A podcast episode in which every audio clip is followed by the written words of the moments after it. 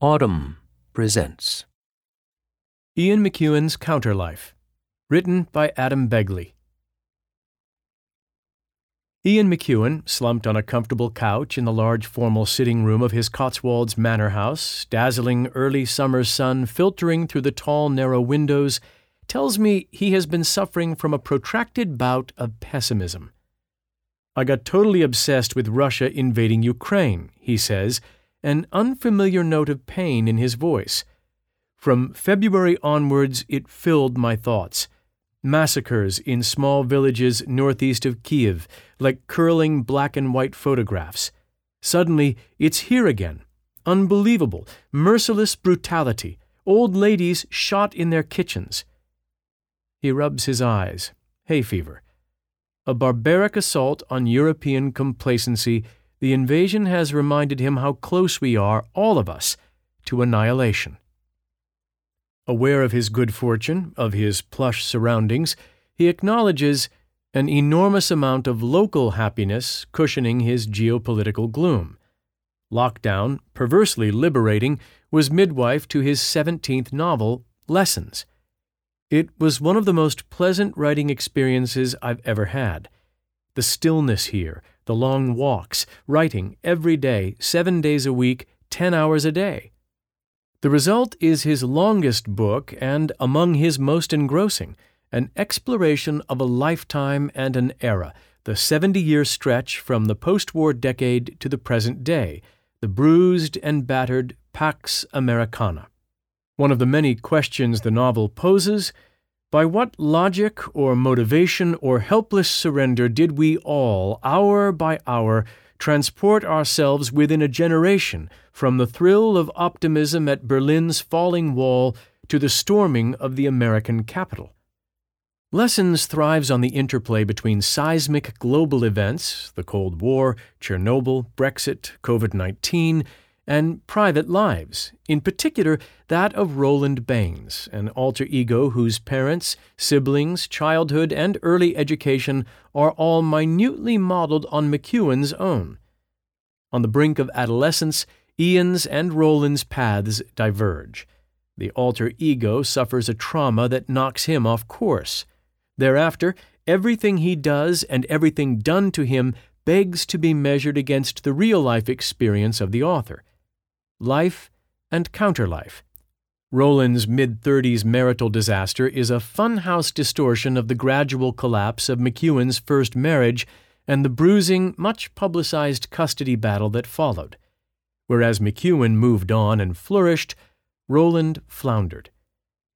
In his early 70s, having drifted ineffectually through several freelance careers, Roland pictures himself as the bald and porcine nonentity with the disappointed air.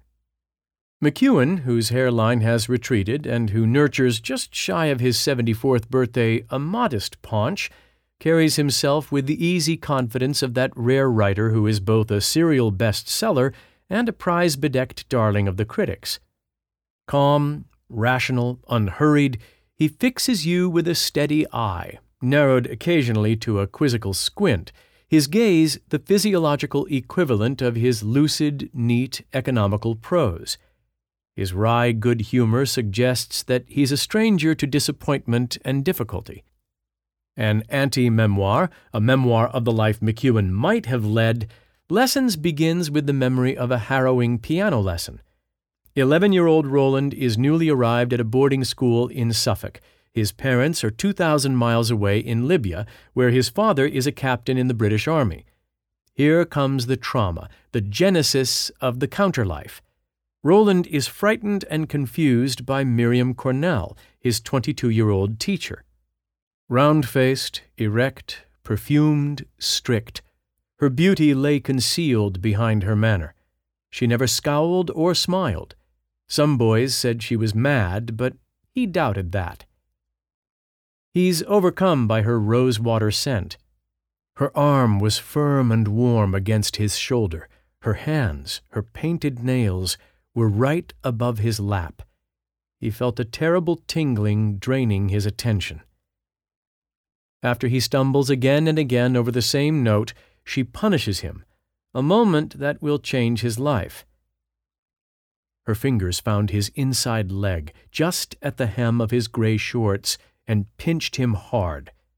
That night there would be a tiny blue bruise. Her touch was cool as her hand moved up under his shorts to where the elastic of his pants met his skin. He scrambled off the stool and stood, flushed. Roland doesn't know it yet, and it will take him half a lifetime to face it, but that hand sliding up under his shorts is a sexual assault. Miriam is grooming him, and three years later, when he's 14, they embark on a torrid two year affair. Erotic bliss for the teenage child, and for Miriam, too. They are in love, or so they believe. At 16, Roland manages to break away, jolted by the creeping realization that Miriam is, after all, mad.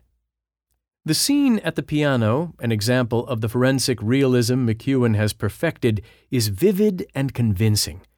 It also sows confusion. A young woman abusing a boy? I wanted to write about the victim, McEwan explains. If I'd done it the usual way, I'd have to culturally appropriate a woman. The quotation marks are audible, just barely. He adds that there are, of course, far more instances of boys being abused by older men. I could have done it that way, but the sex I know from the inside is heterosexual, so I wasn't going to appropriate gay experience either. Not wholly satisfied with his explanation, and aware perhaps that it might sound impatient or prickly, he begins again. I want to go deep into this, the actual seduction scene. The permanence of the experience in memory takes its shape from the fact that, inappropriately, love and desire were aroused in Roland, and that longing is always there. However angry he might be with her, or however much he tries to run away from the thoughts, there was at some point a total obsession and desire which he thought at the time was his own choice. After noting that the novel offers no final judgment on Miriam's actions, McEwan delivers a verdict slowly, clearly, as if for the record. Anyone who activates sexual longing in a child is crossing the line into something resembling rape. Even if it isn't rape, it's not consensual. It cannot be consensual because Roland, at 14, is a child. The damage is enduring Two decades later, when Roland is told that his piano teacher rewired his brain, he recognizes the appalling accuracy of the diagnosis. The next great turning point in his life occurs soon after he has overcome his trauma induced aversion to commitment and married a half German woman, Alissa, an aspiring writer. They have a son, Lawrence, who is only seven months old when Alissa vanishes, leaving a cryptic note saying she's been living the wrong life. She deserts Roland and the baby in order to write, consumed by an ambition for which she was ready to suffer and make others suffer too. She goes on to become Germany's leading novelist, a best selling author with a formidable international reputation and a defiantly realist voice that might as well be McEwan's. Lawrence, meanwhile, remains motherless. The child has no memory of Alissa, doesn't know where she is or why she left. As for poor jilted Roland, the common, tightly encircled fate of single mothers was his. Alissa abandoning her baby boy and years later ending the marriage with bloodless efficiency, papers prepared by German and English lawyers, paid for by Alissa, is the opposite of what happened to McEwan. His 13 year marriage to Penny Allen, a spiritual counselor and freelance writer, fell apart in 1994. She fought to keep custody of their two sons, a fight she lost, and in the midst of losing, she absconded with the younger boy, who was then 13. The tragicomic episode was recounted with glee in British newspapers, delighted to see a celebrated author endure a grim plot twist straight out of his own fiction. His third novel, The Child in Time, 1987, begins with a toddler's abduction. In his 60s, Roland goes to a lecture on Robert Lowell and his sonnet sequence, The Dolphin. The larger subject was the ruthlessness of artists, hence the draw. Roland hears how in these poems Lowell cruelly used and misused the misery of his discarded wife, Elizabeth Hardwick. After the lecture, a woman in the audience argues that Lowell's cruelty fits a recognized pattern of masculine behavior. Male artists who abandon their responsibilities toward their families and hide behind the demands of their high calling, their art. Women artists who do the same, she notes, are harshly condemned.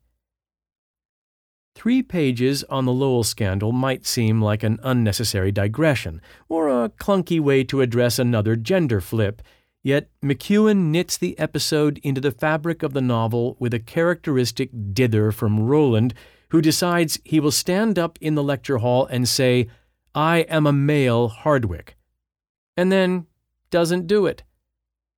The moment passed. Roland began to doubt himself. Here again, comparison with McEwan's experience is instructive. In October 2014, when he was speaking at the Cheltenham Literature Festival, he was heckled from the back of the audience by his ex wife, fodder for more newspaper headlines. McEwan didn't respond to Allen's heckling and offered no comment to the press. I've been interviewing him on and off for 30 odd years and reading him for longer. A few years ago, he proposed that I write his biography and I know without asking that McEwan won't talk on or off the record about his ex wife. In 1999, a High Court judge in London issued an injunction preventing Allen from commenting on their marriage, and he in turn observes a self imposed silence with regards to her. The counter life of lessons echoes loudly with her absence. About literature, McEwan is always ready to talk. Novels at their best name the world, he tells me, not for the first time. His stubborn devotion to realism is at once a strength and a weakness. It risks making him seem old fashioned and conventional, too tidy, too slick. He names the world, but of course can't apprehend it with unimpeachable objectivity, his world view distorted by the usual suspects race, gender, sexual preference, socioeconomic status. A militantly empirical, science minded secular humanist, he's happy to declare that materialism is the most freeing of world views and unafraid to bash religiosity. The word spiritual, he told me nearly 20 years ago, I just don't understand what people mean. I hear that word and I reach for my gun.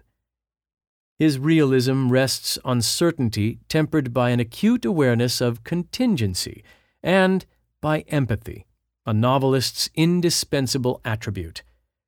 But can empathy wholly compensate for an ingrained point of view, a nexus of obdurate personal bias and cherished belief?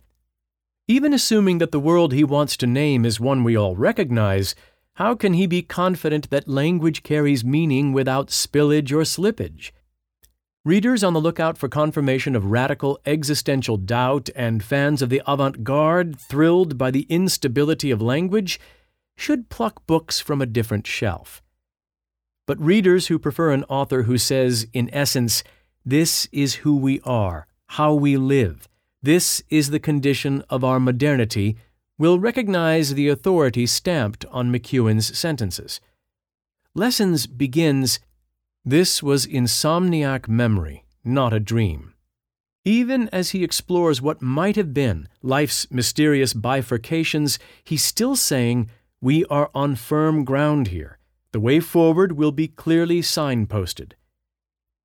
It's part of his mastery as a novelist, says his old friend and fellow novelist Julian Barnes, who read an advanced copy of Lessons. Already in the first few pages, you think, ah, I'm back with Ian, back with his high intelligence and his clear style. You know that he knows what he's doing, and you'll be in good hands.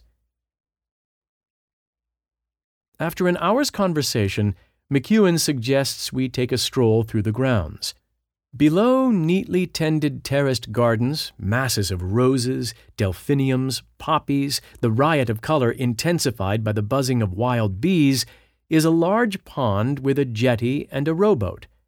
Grass meadows spill into an unspoiled, thickly wooded valley. There are nine acres in all, and hidden away, sequestered by tall yew hedges, an infinity pool with a view over the valley. At the edge of the pond, he frets over a variety of water lily that's spread too quickly, then turns back to look up at the house, the limestone glowing warm in the bright sunshine. He bought the property a decade ago with his second wife, Annalena McAfee, a newspaper editor turned novelist whom he married in 1997. Clearly still surprised that he owns it, he mentions the fact that his parents, like Annalena's, came from working class backgrounds. It's a Gatsby moment, McEwan taking note of how far he's traveled.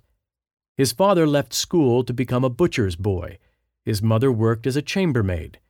He was the first in the family to be educated beyond the age of 16. Growing up, neither he nor Annalena could have dreamed of living in such a house. Lessons is his way of acknowledging what he calls the colossal degree of the accidental. A hard pinch on his thigh, and he might have been Roland, who is himself keenly aware that his haphazard life is a fortunate one. Here he is in Berlin, staring down into the white tiled basement cells of the demolished Gestapo headquarters. The accidental fortune was beyond calculation to have been born in 1948 in placid Hampshire, not Ukraine or Poland in 1928, not to have been dragged from the synagogue steps in 1941 and brought here. His white tiled cell, a piano lesson, a premature love affair, a missed education, a missing wife, was by comparison a luxury suite if his life so far was a failure, as he often thought, it was in the face of history's largesse.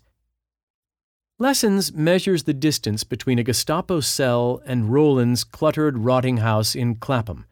McEwan lived in a house in Clapham for five years, some of that time with Allen and her two daughters from a previous marriage. I can't help measuring the further distance between a Gestapo cell and an infinity pool in the Cotswolds. Back in the house and nursing a cup of tea, he traces the overlap between his life and Roland's. My Libyan childhood, the tension between my parents, never acknowledged, the split in the family again, no one ever said it was a split in the family all of that is pretty much as I remember it. I've never really written about it except tangentially. The split in the McEwan family predates Ian's birth. His mother, Rose, was married to a man named Ernest Wort, with whom she had two children.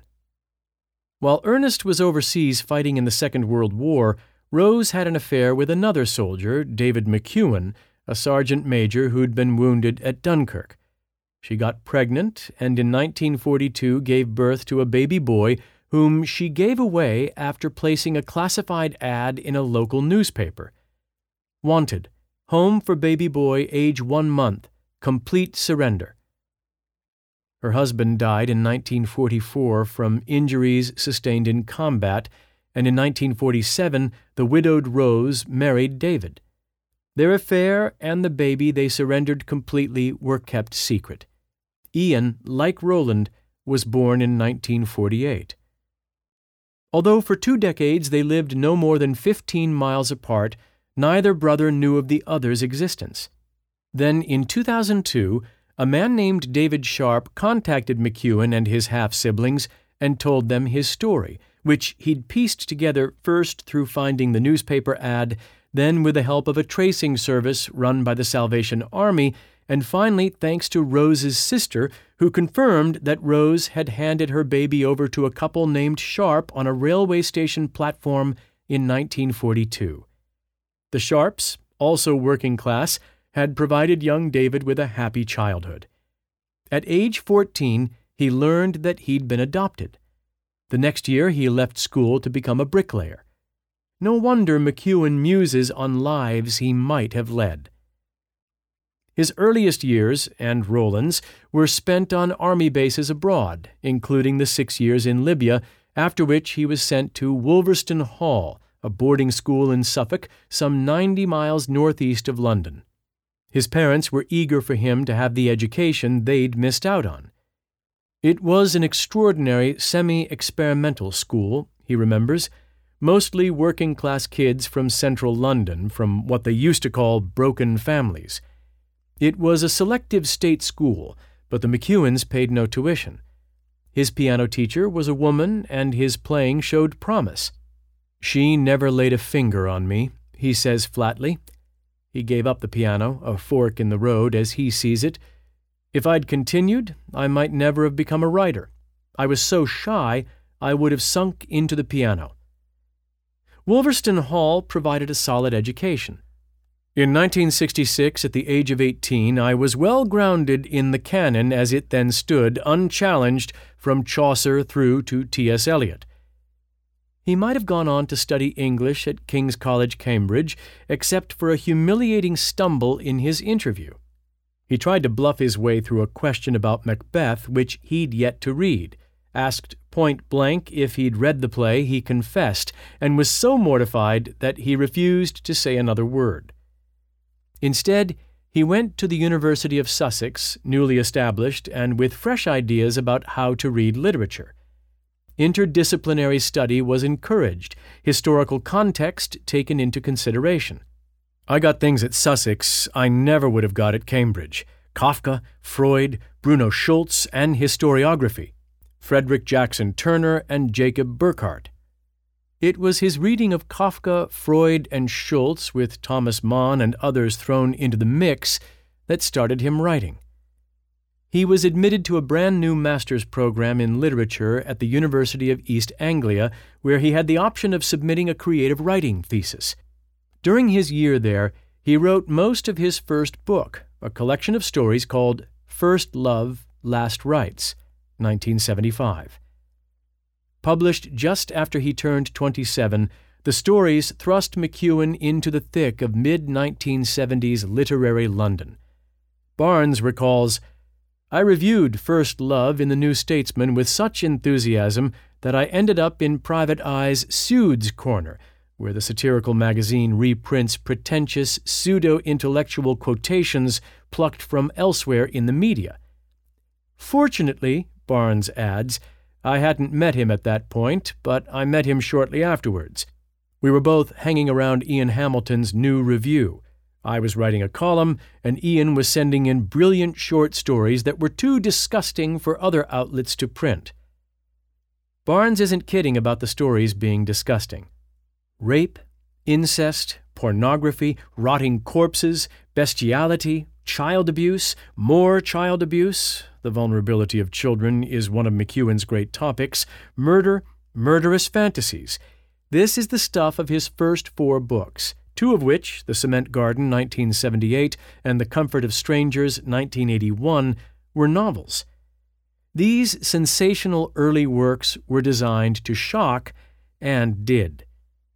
The biographer Hermione Lee, McEwan's exact contemporary, recalls a breathtaking talent leaping into the literary world.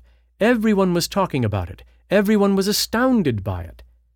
Lee attended one or two of the Friday lunches at the Pillars of Hercules on Greek Street, the unofficial headquarters of the New Review, where an affable and competitive coterie of male writers, among them McEwan, Barnes, Hamilton, Martin Amis, Craig Raine, and Clive James, ate and talked and drank and drank some more. She remembers the rough and tumble of Clive James holding forth, and Ian Hamilton being sour and dour and brilliant, and McEwan always quietly, beautifully polite and thoughtful. It was a paradox. There was the gentle, attentive, mild seeming person that one met, and the scalpel like, ghoulish precision of that early work. Wowed by the black humor, the kinkiness, the menace, the British press bestowed a nickname Ian Macabre. Four books in the space of six years, great reviews, respectable sales. When I mention this fast start, McEwan seems to sink deeper into the couch. The Gothic early works, he says wearily, they were like baby steps, a small dark patch I inhabited for a while and then got very claustrophobic. I had to move on.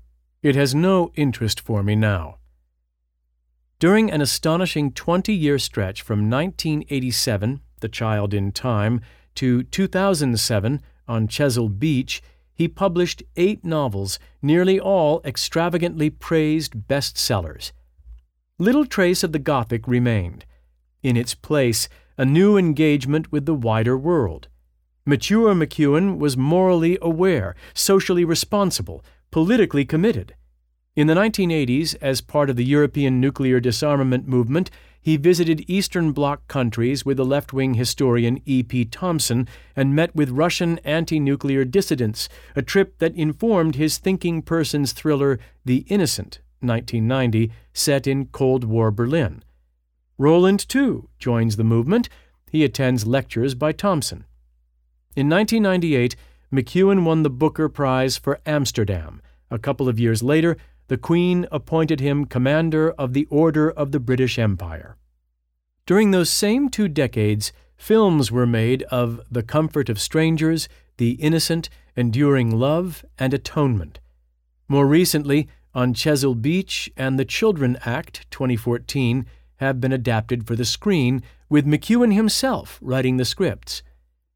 As if to assure us that his long winning streak is significant, that McEwan will enjoy a healthy literary afterlife, the Harry Ransom Center at the University of Texas paid $2 million for his papers in 2014. So far, the archive consists of 71 document boxes, 12 computer disks, and a hard drive. Some McEwan novels seem to me unlikely to last the absurdly plotted Amsterdam, Solar, 2010, overstuffed with heavy handed humor, and the glib and tricksy Sweet Tooth, 2012. If McEwan has staying power, I believe it will be fueled by two novels from that golden 20 year span Black Dogs, 1992, a neglected gem, and Atonement, 2001, widely hailed as his masterpiece. And now, Lessons. Black Dogs is a novel of ideas pitting rationalism against spiritualism and encompassing the Holocaust and the fall of the Berlin Wall. It also harkens back to the author's Gothic phase. At the climax of the tale, McEwan zooms in on the open jaws of the eponymous canines with signature hyperrealism the alien black gums, slack black lips rimmed by salt, a thread of saliva breaking, the fissures on a tongue that ran to smoothness along its curling edge. The dogs are incarnations of evil, spirit hounds, symbols of man's stunning capacity for merciless cruelty, and yet they remain stubbornly real, a flesh and blood threat. The novel ends with a prophecy that has, alas, already been fulfilled. They will return to haunt us somewhere in Europe in another time. Atonement, McEwan's finest, most complex novel, is about love, war, and storytelling. A triptych followed by a coda, it begins on a crushingly hot summer's day in 1935 on the grounds of an English country house. Then, suddenly, we're in northern France, witnessing the British Expeditionary Force's shambolic military retreat to Dunkirk in May 1940. Our last stop is a London hospital ward filled with grievously wounded Allied soldiers. The three panels, all gorgeous, are radically different from one another, though the writing is uniformly rich, elegant, and precise. The wizardry of atonement is only fully revealed in the Coda, where we discover that all of the marvelous writing that precedes it is the life work of Bryony Tallis, whom we first met as a precocious 13 year old on that summer's day in 1935. Although just a child at the time, Bryony committed a terrible crime. She bore false witness. Her lifelong project, the book we've just read, is an attempt at atonement requiring bold, imaginative engagement, a fearless leap into big hearted empathy. Or, as she puts it in describing the project of the realist novel, like policemen in a search team, we go on hands and knees and crawl our way towards the truth. With the coda, McEwan transforms the triptych into one sumptuous tapestry and reaffirms the author's moral imperative as he sees it the duty to write well in good faith and to bear truthful witness. Lessons bears witness to another crime and its consequences. If Miriam Cornell hadn't slipped her hand up under Roland's shorts, he might have had a career as a concert pianist. Instead, he plays munch music in the tea room of a Mayfair hotel old favorites discreetly rendered so as not to disturb tranquil chat over Earl Grey tea and crustless sandwiches. When Alissa absconds, he's trying to establish himself as a poet. Instead, he writes for in flight magazines. Later, he works for a startup greeting card company, pouring out wised up doggerel on behalf of birthdays, anniversaries, newlyweds, retirees, recovering drug addicts and alcoholics, ingoing hospital patients, outgoing neonates. A worse fate awaits. Three and a half years after she disappears, in an alleyway in East Berlin, as the wall is falling, Alissa hands him the English proof of her first novel. A few hours later, back in his hotel room, he reads the first paragraph. He paused, read it again, and groaned. He read five pages and stopped, went back and read them again, and groaned. The book is excellent. How much easier it would have been if she had deserted her son and husband to write a mediocre novel. He sees at once that she will achieve a kind of greatness. The prose was beautiful, crisp, artful. The tone from the first lines had authority and intelligence. The eye was exact, unforgiving, compassionate. That description points to a further irony. The wife who abandoned poor Roland writes like the author who consigned him to a career cranking out wised up doggerel. I ask McEwan whether he had in mind a model for Alissa and her rich and warm blooded rationality. He confirms my suspicion, a faint smile playing on his lips. I would love to have the reader of Lessons have Roland's response to reading Alissa. Despite the envious groans, despite the thwarted ambition, despite yet another tragic twist in the tale of his protracted sentimental education, Roland's life is not a misery. Uncomplaining, he endures the common fate aging parents, dying parents, his own aging body betraying him, aching knees, a cardiac scare. With a light touch, McEwan captures the condition of late middle age. These grown up children were at that hinge of life when parents must begin to shrink and fold.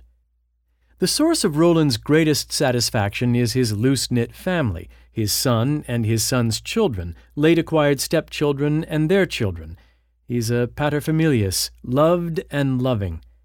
As McEwan points out, I gave Roland my schizoid sense of private happiness and public foreboding.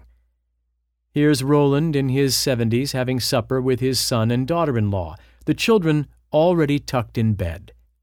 The windows were open to the warm night air. The three spoke and listened easily, intimately. It often happened like this, Roland thought. The world was wobbling badly on its axis. Parts of the world were burning or drowning. Simultaneously, in the old fashioned glow of close family, he experienced happiness that could not be dispelled, even by rehearsing every looming disaster.